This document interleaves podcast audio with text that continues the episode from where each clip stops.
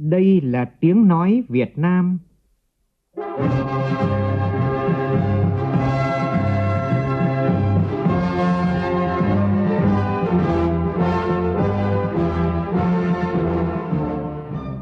là tiếng nói Việt Nam, phát thanh từ Hà Nội, thủ đô nước Cộng hòa xã hội chủ nghĩa Việt Nam.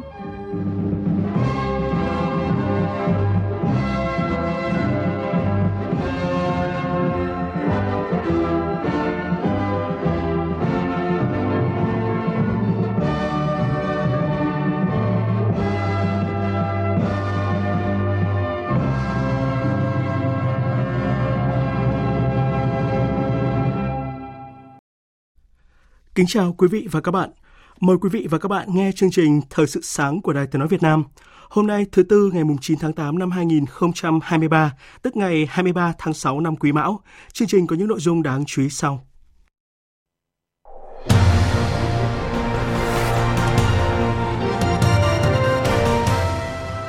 Tiếp tục chuyến thăm chính thức Iran, Chủ tịch Quốc hội Vương Đình Huệ hội kiến Tổng thống Ebrahim Raisi, tiếp Chủ tịch Hội hữu nghị Iran Việt Nam và tới thăm Đại sứ quán Việt Nam tại thủ đô Tehran. Nước ta đã chi 5 tỷ đô la để nhập xăng dầu trong 7 tháng qua, tăng hơn 60% cùng kỳ năm ngoái để đảm bảo nguồn cung khi nhà máy lọc dầu Nghi Sơn tạm dừng bảo dưỡng. Tỉnh Đắk Nông công bố tình trạng thiên tai khẩn cấp để xử lý các sự cố không theo quy trình.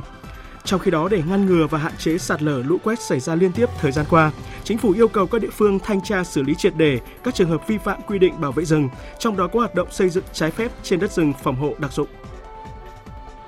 Chính quyền quân sự Niger từ chối tiếp đón phái đoàn của cộng đồng kinh tế các quốc gia Tây Phi vì lý do an ninh khi căng thẳng giữa hai bên gia tăng. Trung Quốc phân bổ thêm hơn 100 triệu đô la Mỹ hỗ trợ ngành nông nghiệp thiệt hại nghiêm trọng do mưa bão.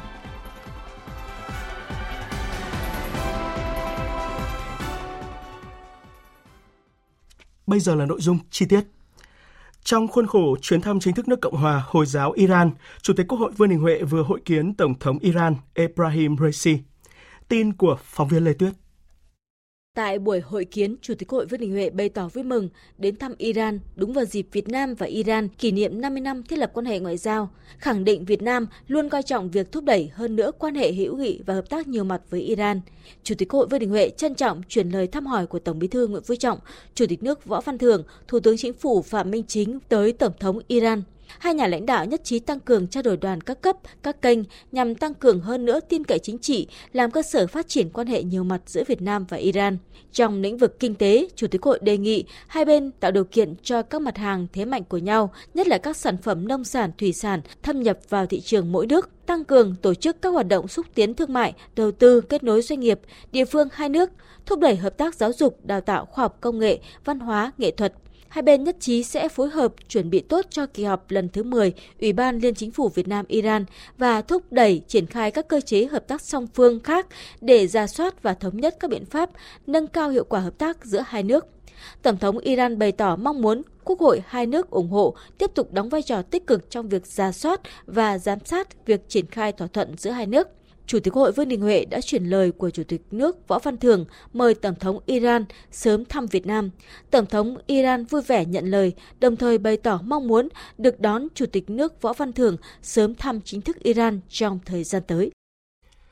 Chủ tịch Quốc hội Vương Đình Huệ cũng đã tiếp Chủ tịch Hội hữu nghị Iran Việt Nam Seyed Kama Sajadi.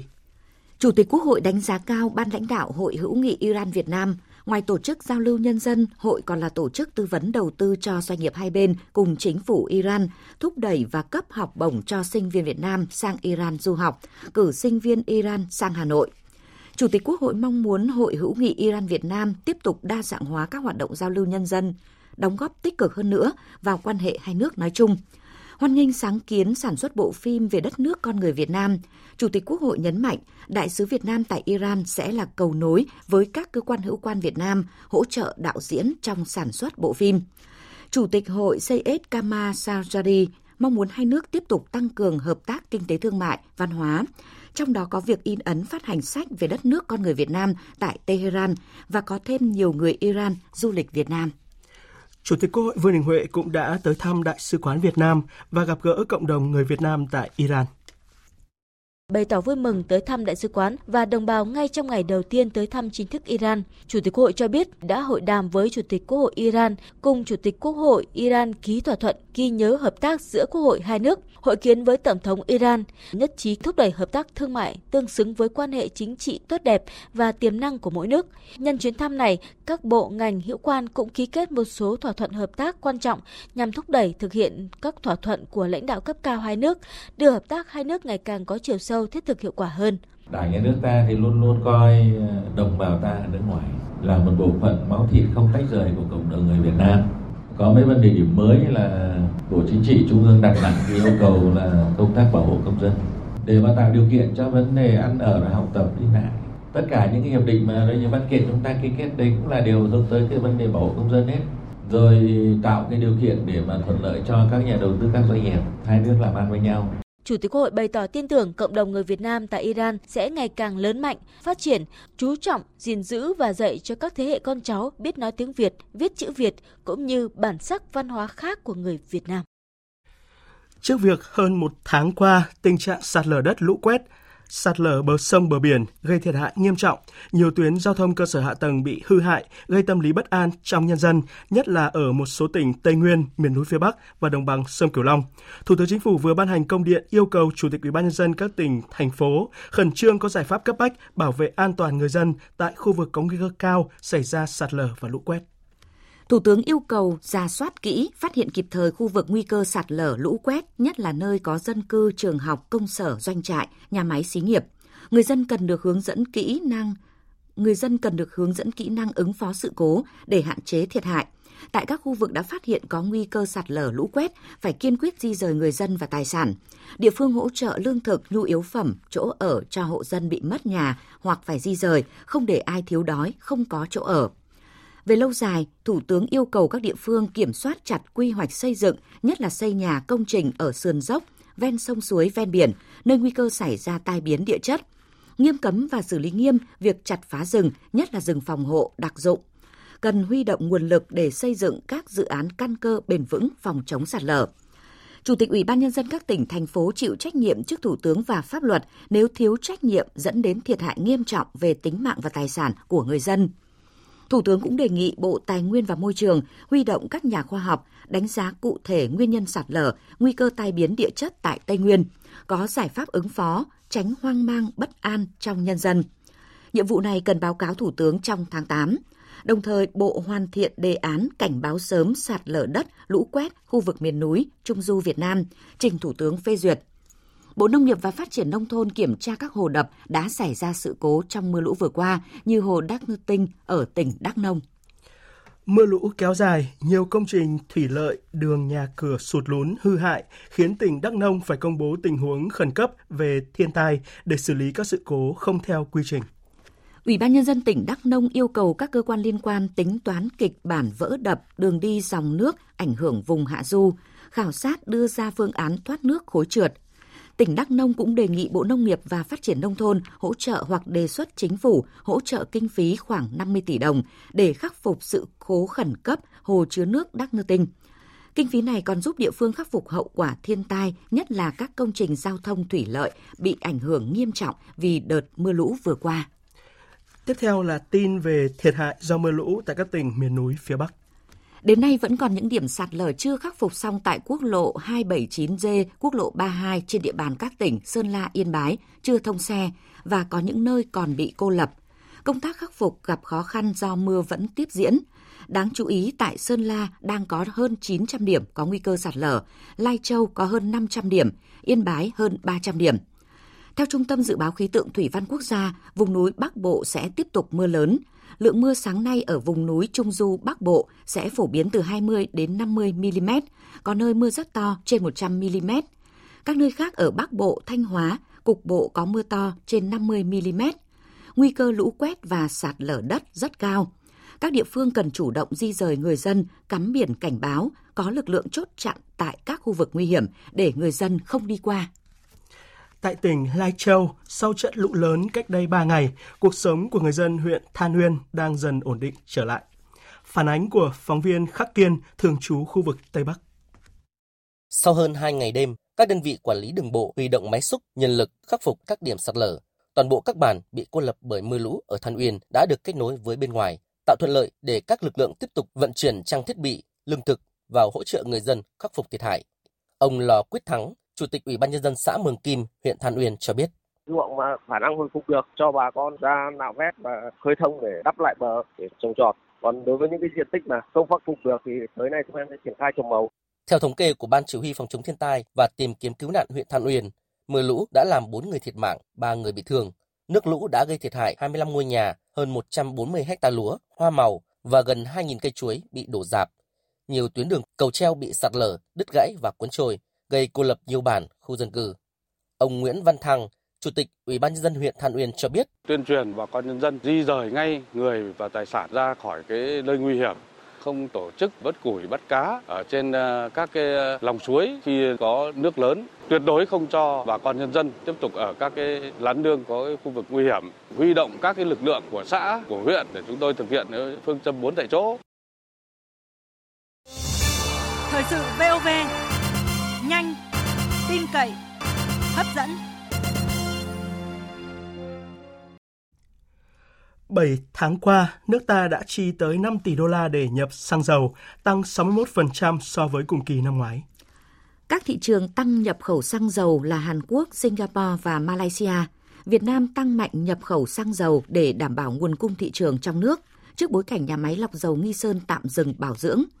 Đầu tháng 7 vừa qua, Hóa dầu Nghi Sơn cũng đã thông báo tạm dừng hoạt động để bảo dưỡng 55 ngày từ ngày 25 tháng 8 này. Đơn vị này đang đáp ứng khoảng 35 đến 40% nhu cầu xăng dầu trong nước. Xăng dầu là mặt hàng thiết yếu nên cơ quan chức năng luôn theo dõi sát diễn biến thị trường để kịp thời chỉ đạo, bảo đảm nguồn cung. 7 tháng qua, thị trường xăng dầu khá ổn định, dù giá biến động nhất cũng bất thường, hầu hết cây xăng đều không có tình trạng đóng cửa găm hàng chờ tăng giá. Trong khi đó, một tuần qua, giá gạo tại các chợ ở miền Tây Nam Bộ tiếp tục tăng nhanh, mỗi ngày một giá, khiến người bán lo lỗ khi nhập thêm nếu như giá quay đầu giảm. Theo các tiểu thương bán gạo tỉnh Đồng Tháp, một tháng nay giá gạo liên tục tăng nhanh. Như gạo sóc miên hôm trước giá bán là 16.000 đồng, thì hôm sau phải nhập vào giá 17.000 đồng một kg. Giá gạo biến động kiểu mỗi ngày một giá khiến nhiều hộ kinh doanh gạo gặp khó mua mua bán hơn so với bình thường. Với mối xỉ, các tiểu thương không thể tăng giá bán đột ngột vì sợ mất mối lâu dài. Trong khi nguồn hàng nhập vào cũng gặp khó vì bị đòi trả tiền ngay, thậm chí bị đốc thúc khoản nợ cũ. Nên đa số chỉ nhập đủ bán trong vài ngày, không dám trữ số lượng lớn vì sợ giá giảm, bán không kịp sẽ bị lỗ. Gạo tăng giá cũng ảnh hưởng đến các doanh nghiệp chế biến sản phẩm từ mặt hàng này. Ông Phạm Thế Hải, giám đốc công ty cổ phần tinh bột xanh cho biết, Trung bình mỗi tháng nhà máy cần 45 tấn gạo để chế biến hủ tiếu, ống hút, con sò. Nhưng trung bình hiện nay gạo tăng hơn 50% so với cách đây một tháng, khiến các hợp đồng mà doanh nghiệp ký trước đó 3 tháng đều trong tình trạng bù lỗ. Tiến sĩ kinh tế Trần Hữu Hiệp nhận định, giá gạo tăng trong bối cảnh giá bán trong nước ngày càng tiệm cận với thế giới. Hiện nhu cầu gạo toàn cầu tăng, nguồn cung giảm do thời tiết cực đoan và các lệnh cấm xuất khẩu gạo gần đây của các quốc gia – giá gạo xuất khẩu của Việt Nam đang ở mức cao kỷ lục kể từ năm 2008 lên 660 đô la Mỹ mỗi tấn loại 5% tấm. Liên hoan cán bộ thư viện toàn quốc tuyên truyền phát triển văn hóa đọc và giới thiệu sách về chủ quyền biển đảo Việt Nam với chủ đề Việt Nam đất nước bên bờ sóng đã khai mạc tối qua tại thành phố Bà Rịa, tỉnh Bà Rịa Vũng Tàu. Phóng viên Lưu Sơn đưa tin.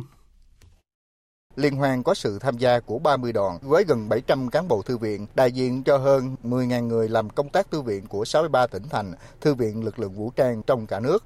Liên hoan là một trong những hoạt động nhằm tăng cường đổi mới, ứng dụng công nghệ thông tin trong công tác tuyên truyền, mang lại hiệu quả và sức lan tỏa mạnh mẽ, góp phần khuyến khích việc đọc sách bà Lại Thị Tu Hà, Phó Giám đốc Thư viện tỉnh Ninh Bình nói. Mong muốn là đem đến liên hoan chương trình hoàn chỉnh nhất, tốt nhất để cùng với lại các thư viện bạn lan tỏa cái văn hóa đọc, nhất là đối với lại học sinh sinh viên, các em ở vùng biển đảo ấy, cái lòng yêu quê hương đất nước và chủ quyền biển đảo của Việt Nam cũng nhằm thúc đẩy văn hóa đọc, thời gian qua nhiều địa phương đã có cách làm sáng tạo như thành phố Tam Kỳ tỉnh Quảng Nam ứng dụng công nghệ cho ra mắt thư viện số cộng đồng. Tin của phóng viên Long Phi tại miền Trung. Thư viện số cộng đồng thành phố Tam Kỳ, tỉnh Quảng Nam được xây dựng qua hình thức trực tuyến, kết hợp sách giấy, giúp người dân dễ dàng tiếp cận kiến thức thông qua những thiết bị điện tử được trang bị sẵn. Em Nguyễn Vũ Phương Linh, học sinh trường tiểu học Nguyễn Văn Trỗi, thành phố Tam Kỳ, hào hứng khi được tiếp cận các đầu sách tại Thư viện số cộng đồng. Trong này nó có mấy cuốn sách hay về kỹ năng sống, giúp cho con biết thêm về những kỹ năng trong đời sống. Thời gian qua, thành phố Tam Kỳ kêu gọi xây dựng quỹ sách cộng đồng, đến nay đã nhận được hơn 700 triệu đồng, gần 3.600 cuốn sách và nhiều máy tính từ các tổ chức cá nhân. Địa phương đang hướng đến xây dựng thành phố học tập toàn cầu do UNESCO khởi xướng.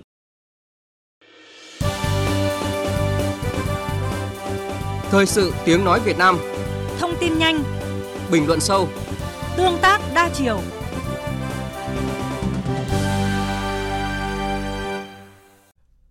Chương trình Thời sự sáng sẽ được tiếp tục với phần tin thế giới. Chuẩn bị ứng phó trong trường hợp các quốc gia châu Phi tiến hành can thiệp quân sự, chính quyền do phe đảo chính lập ra tại Niger đã điều động thêm binh sĩ và khí tài để bảo vệ thủ đô Niamey. Phóng viên Bá Thi theo dõi khu vực châu Phi, thông tin. Cùng với triển khai tăng cường lực lượng bảo vệ thủ đô, chính quyền quân sự tại Niger tiếp tục thể hiện lập trường cứng rắn trước sức ép quốc tế giới lãnh đạo quân sự Niger đã từ chối đón tiếp một phái đoàn đàm phán của Cộng đồng Kinh tế các quốc gia Tây Phi ECOWAS được phái cử đến Niamey. Dự kiến ngày 10 tháng 8, ECOWAS sẽ tiến hành cuộc họp thượng đỉnh tiếp theo tại Abuja, Nigeria, đưa ra quyết định chính thức cuối cùng về kế hoạch can thiệp quân sự vào Niger. Trước đó, các nhà lãnh đạo Tây Phi ra tối hậu thư yêu cầu phe đảo chính tại Niger trong vòng 7 ngày, tức đến ngày 6 tháng 8, phải từ bỏ quyền lực và khôi phục trật tự hiến pháp, bao gồm việc khôi phục quyền lực cho Tổng thống Mohamed Bazoum. Nếu không, sẽ phải đối mặt với các biện pháp trừng phạt mạnh mẽ, bao gồm cả biện pháp can thiệp quân sự. Tuy nhiên, một số quốc gia trong ECOWAS như Cộng hòa Sát và Algeria đã từ chối tham gia bất kỳ kế hoạch can thiệp quân sự nào. Đáng chú ý, hai quốc gia đang bị đình chỉ tư cách thành viên của ECOWAS là Mali và Burkina Faso đã tuyên bố coi mọi hành động can thiệp quân sự từ bên ngoài vào Niger là lời tuyên chiến với hai nước này. Trong khi đó, các biện pháp mà cộng đồng quốc tế trừng phạt Niger, cộng thêm việc nước này đóng cửa không phận, đã làm gia tăng sức ép với các tổ chức cứu trợ tại quốc gia Tây Phi này. Theo điều phối viên các vấn đề nhân đạo của Liên Hợp Quốc tại Niger, Louis Albin, có tới gần 4 triệu rưỡi người tại Niger đang cần được cứu trợ nhân đạo khẩn cấp.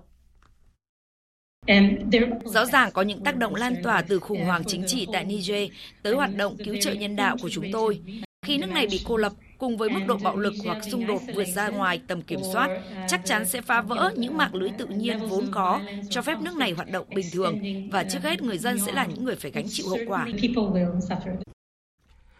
Tổng thống Nga Putin đang trình Duma quốc gia dự thảo sửa đổi thủ tục thông báo cho Liên Hợp Quốc và Hội đồng châu Âu trong trường hợp áp dụng hoặc là chấm dứt thiết quân luật và tình trạng khẩn cấp ở nước này.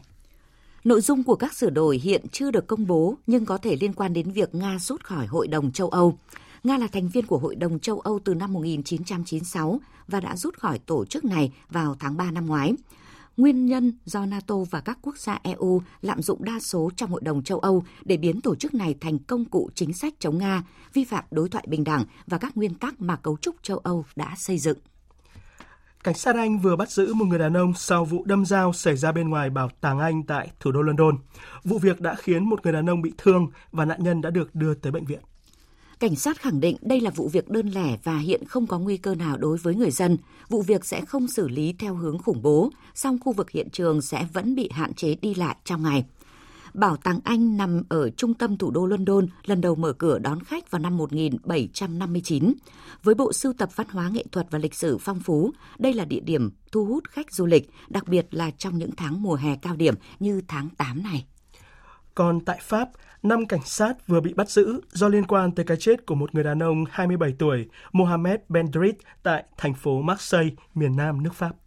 Cuối tháng 6 đầu tháng 7 vừa qua, nước Pháp chấn động bởi các vụ bạo loạn nhằm phản đối việc thiếu niên 17 tuổi bị một cảnh sát bắn chết do không tuân thủ hiệu lệnh giao thông. Lực lượng chức năng đã tiến hành chấn áp các vụ bạo loạn. Tại Marseille, Mohamed Bendrit đã qua đời đột ngột khi đang điều khiển xe tay ga. Kết quả khám nghiệm tử thi cho thấy trên ngực của ông có dấu vết của súng bắn đạn cao su thường được cảnh sát Pháp sử dụng. Cuộc điều tra này là diễn biến mới nhất nhằm vào cảnh sát Marseille. Đầu mùa hè này, một người đàn ông 22 tuổi đã phải cắt bỏ một phần hộp sọ sau khi bị một nhóm người nghi là cảnh sát thành phố bạo hành và nã súng hôm 21 tháng 7 vừa qua. Bốn cảnh sát đã bị buộc tội trong vụ việc này. Chính phủ Trung Quốc vừa quyết định phân bổ thêm hơn 100 triệu đô la Mỹ để hỗ trợ ngành nông nghiệp. Đây là gói hỗ trợ thứ hai nâng tổng số ngân sách cứu trợ thiên tai do bão Doksuri lên hơn 160 triệu đô la. Gói hỗ trợ lần này dành cho thủ đô Bắc Kinh và các tỉnh Hà Bắc, Nội Mông, Thiên Tân, Thiểm Tây, Cát Lâm, Hắc Long Giang, Chiết Giang và Phúc Kiến. Một trong những tỉnh phía đông bắc là Hắc Long Giang, vùng sản xuất ngũ cốc hàng đầu của Trung Quốc vẫn bị ngập lụt và có thể hứng chịu nhiều mưa lớn khi cơn bão Khanun đổ bộ vào cuối tuần này. Trong khi đó, do thời tiết xấu, Hội đồng Nông nghiệp Ukraine dự báo lượng bột mì thu được từ mùa thu hoạch lúa mì năm nay của nước này có thể giảm từ 70% vào năm trước xuống còn 40%, đồng thời cảnh báo những khó khăn đối với nguồn cung thực phẩm toàn cầu. Ukraine là nước có truyền thống trồng lúa mì, song chất lượng cây trồng và lượng lúa mì với hàm lượng protein đủ để làm bột mì phụ thuộc nhiều vào điều kiện thời tiết. Nhiều nước châu Âu khác cũng ghi nhận lượng lớn lúa mì kém chất lượng. Thưa quý vị, thưa các bạn, nếu là người yêu thích bộ môn yoga thì có lẽ quý vị và các bạn đều biết tư thế con mèo, một động tác giúp giãn cột sống. Một lớp tập yoga ở thủ đô New Delhi của Ấn Độ đã quyết định đưa mèo vào các phòng tập để các học viên thư giãn hơn và nâng cao tình yêu động vật. Tổng hợp của biên tập viên Hồng Nhung về câu chuyện thú vị này. Trong một phòng tập yoga tràn đầy ánh sáng ở thủ đô New Delhi, có khoảng hơn 20 người đang tập yoga. Cùng tập với họ, ngoài huấn luyện viên còn có hai chú mèo nhỏ đang chạy vòng quanh các thảm tập và đùa nghịch với các dụng cụ tập yoga. Sự xuất hiện của các chú mèo không những không làm xáo động người tập mà còn giúp họ cảm thấy thư giãn và cười vui vẻ nhiều hơn. Chị Anania Baliwan, một người tập yoga nói: Tôi nghĩ tập yoga với mèo khác so với tập yoga thông thường vì nó giúp bạn thư giãn nhiều hơn. Tập yoga với mèo là sáng kiến của tổ chức có tên là Paw House, tạm dịch là giờ móng vuốt. Theo các nhà tổ chức, từ các lớp học yoga như thế này đã có rất nhiều thú cưng bị bỏ hoang được nhận nuôi ở Ấn Độ. Chị Sabhi Sadeva, một huấn luyện viên, nói Lớp học có nhiều người đang cười, bạn sẽ nhìn thấy những điều vui vẻ mà dường như đã thiếu trong cuộc sống hàng ngày. Vì vậy thật tốt khi được thư giãn và có một buổi xả stress với những chú mèo con này. Tiếp theo là một số tin thể thao đáng chú ý.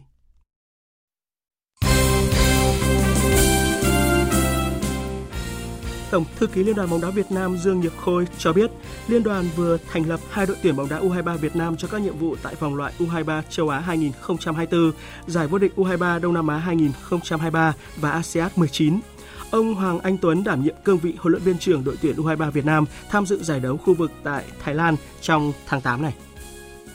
Huấn luyện viên Hoàng Anh Tuấn là người có những đóng góp rất quan trọng cho công tác đào tạo, phát triển lớp cầu thủ kế cận cho đội tuyển quốc gia là người đầu tiên đã đưa đội tuyển U19 lọt vào vòng chung kết FIFA U20 World Cup năm 2017.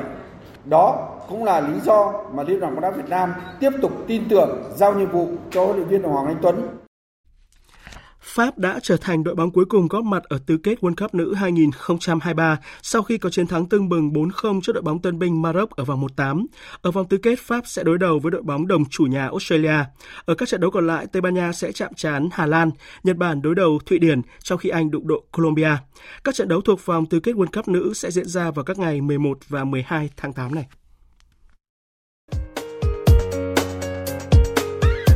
Dự báo thời tiết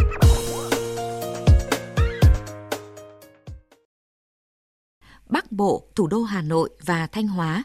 Có mây, có mưa rào và rông vài nơi, chiều tối và đêm có mưa rào và rông rải rác, cục bộ có mưa vừa mưa to, gió nhẹ. Trong mưa rông có khả năng xảy ra lốc xét và gió giật mạnh, nhiệt độ từ 25 đến 34 độ, có nơi trên 34 độ. Khu vực từ Nghệ An đến Thừa Thiên Huế, khu vực từ Đà Nẵng đến Bình Thuận, có mây ngày nắng, riêng phía Nam ngày nắng nóng, có nơi nắng nóng gai gắt, chiều tối và đêm có mưa rào và rông vài nơi, gió Tây Nam cấp 2, cấp 3. Trong mưa rông có khả năng xảy ra lốc xét và gió giật mạnh, nhiệt độ từ 26 đến 35 độ. Riêng phía Nam từ 35 đến 37 độ, có nơi trên 37 độ. Tây Nguyên và Nam Bộ có mây, ngày nắng, chiều tối và đêm có mưa rào và rông vài nơi, gió Tây Nam cấp 2, cấp 3. Trong mưa rông có khả năng xảy ra lốc xét và gió giật mạnh. Nhiệt độ từ 21 đến 32 độ, có nơi trên 32 độ. Dự báo thời tiết biển, vịnh Bắc Bộ có mưa rào và rông vài nơi, tầm nhìn xa trên 10 km, gió Tây Nam cấp 5. Vùng biển từ Quảng Trị đến Quảng Ngãi, vùng biển từ Bình Định đến Ninh Thuận, không mưa, tầm nhìn xa trên 10 km, gió Tây Nam cấp 4, cấp 5. Vùng biển từ Bình Thuận đến Cà Mau, có mưa rào và rông vài nơi, tầm nhìn xa trên 10 km, gió Tây Nam cấp 4, cấp 5.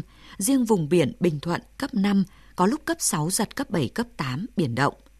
Vùng biển từ Cà Mau đến Kiên Giang và Vịnh Thái Lan có mưa rào rải rác và có nơi có rông. Trong mưa rông có khả năng xảy ra lốc xoáy và gió giật mạnh. Tầm nhìn xa trên 10 km, giảm xuống 4 đến 10 km trong mưa, gió Tây Nam cấp 3, cấp 4. Khu vực Bắc và giữa Biển Đông, khu vực quần đảo Hoàng Sa thuộc thành phố Đà Nẵng, khu vực quần đảo Trường Sa thuộc tỉnh Khánh Hòa, không mưa, tầm nhìn xa trên 10 km, gió Tây Nam cấp 4, cấp 5. Khu vực Nam Biển Đông có mưa rào và rông vài nơi, tầm nhìn xa trên 10 km, gió Tây Nam cấp 4, cấp 5. Trước khi kết thúc chương trình Thời sự sáng nay, chúng tôi tóm lược một số tin chính vừa phát.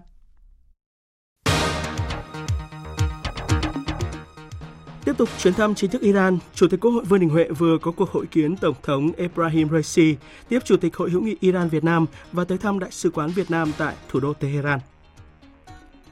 Trước việc hơn một tháng qua tình trạng sạt lở đất, lũ quét, sạt lở bờ sông bờ biển gây thiệt hại nghiêm trọng ở một số tỉnh Tây Nguyên, miền núi phía Bắc và đồng bằng sông Cửu Long, chính phủ yêu cầu chủ tịch Ủy ban nhân dân các tỉnh, thành phố khẩn trương có giải pháp cấp bách bảo vệ an toàn người dân tại khu vực có nguy cơ cao xảy ra sạt lở, lũ quét, thanh tra xử lý triệt đề các trường hợp vi phạm quy định bảo vệ rừng, trong đó có hoạt động xây dựng trái phép trên đất rừng phòng hộ đặc dụng. Chính quyền quân sự Niger từ chối tiếp đón phái đoàn của cộng đồng kinh tế các quốc gia Tây Phi vì lý do an ninh khi căng thẳng giữa hai bên gia tăng. Dự kiến ngày mai, cộng đồng kinh tế các quốc gia Tây Phi sẽ họp bàn để đưa ra quyết định cuối cùng về kế hoạch can thiệp quân sự vào Niger.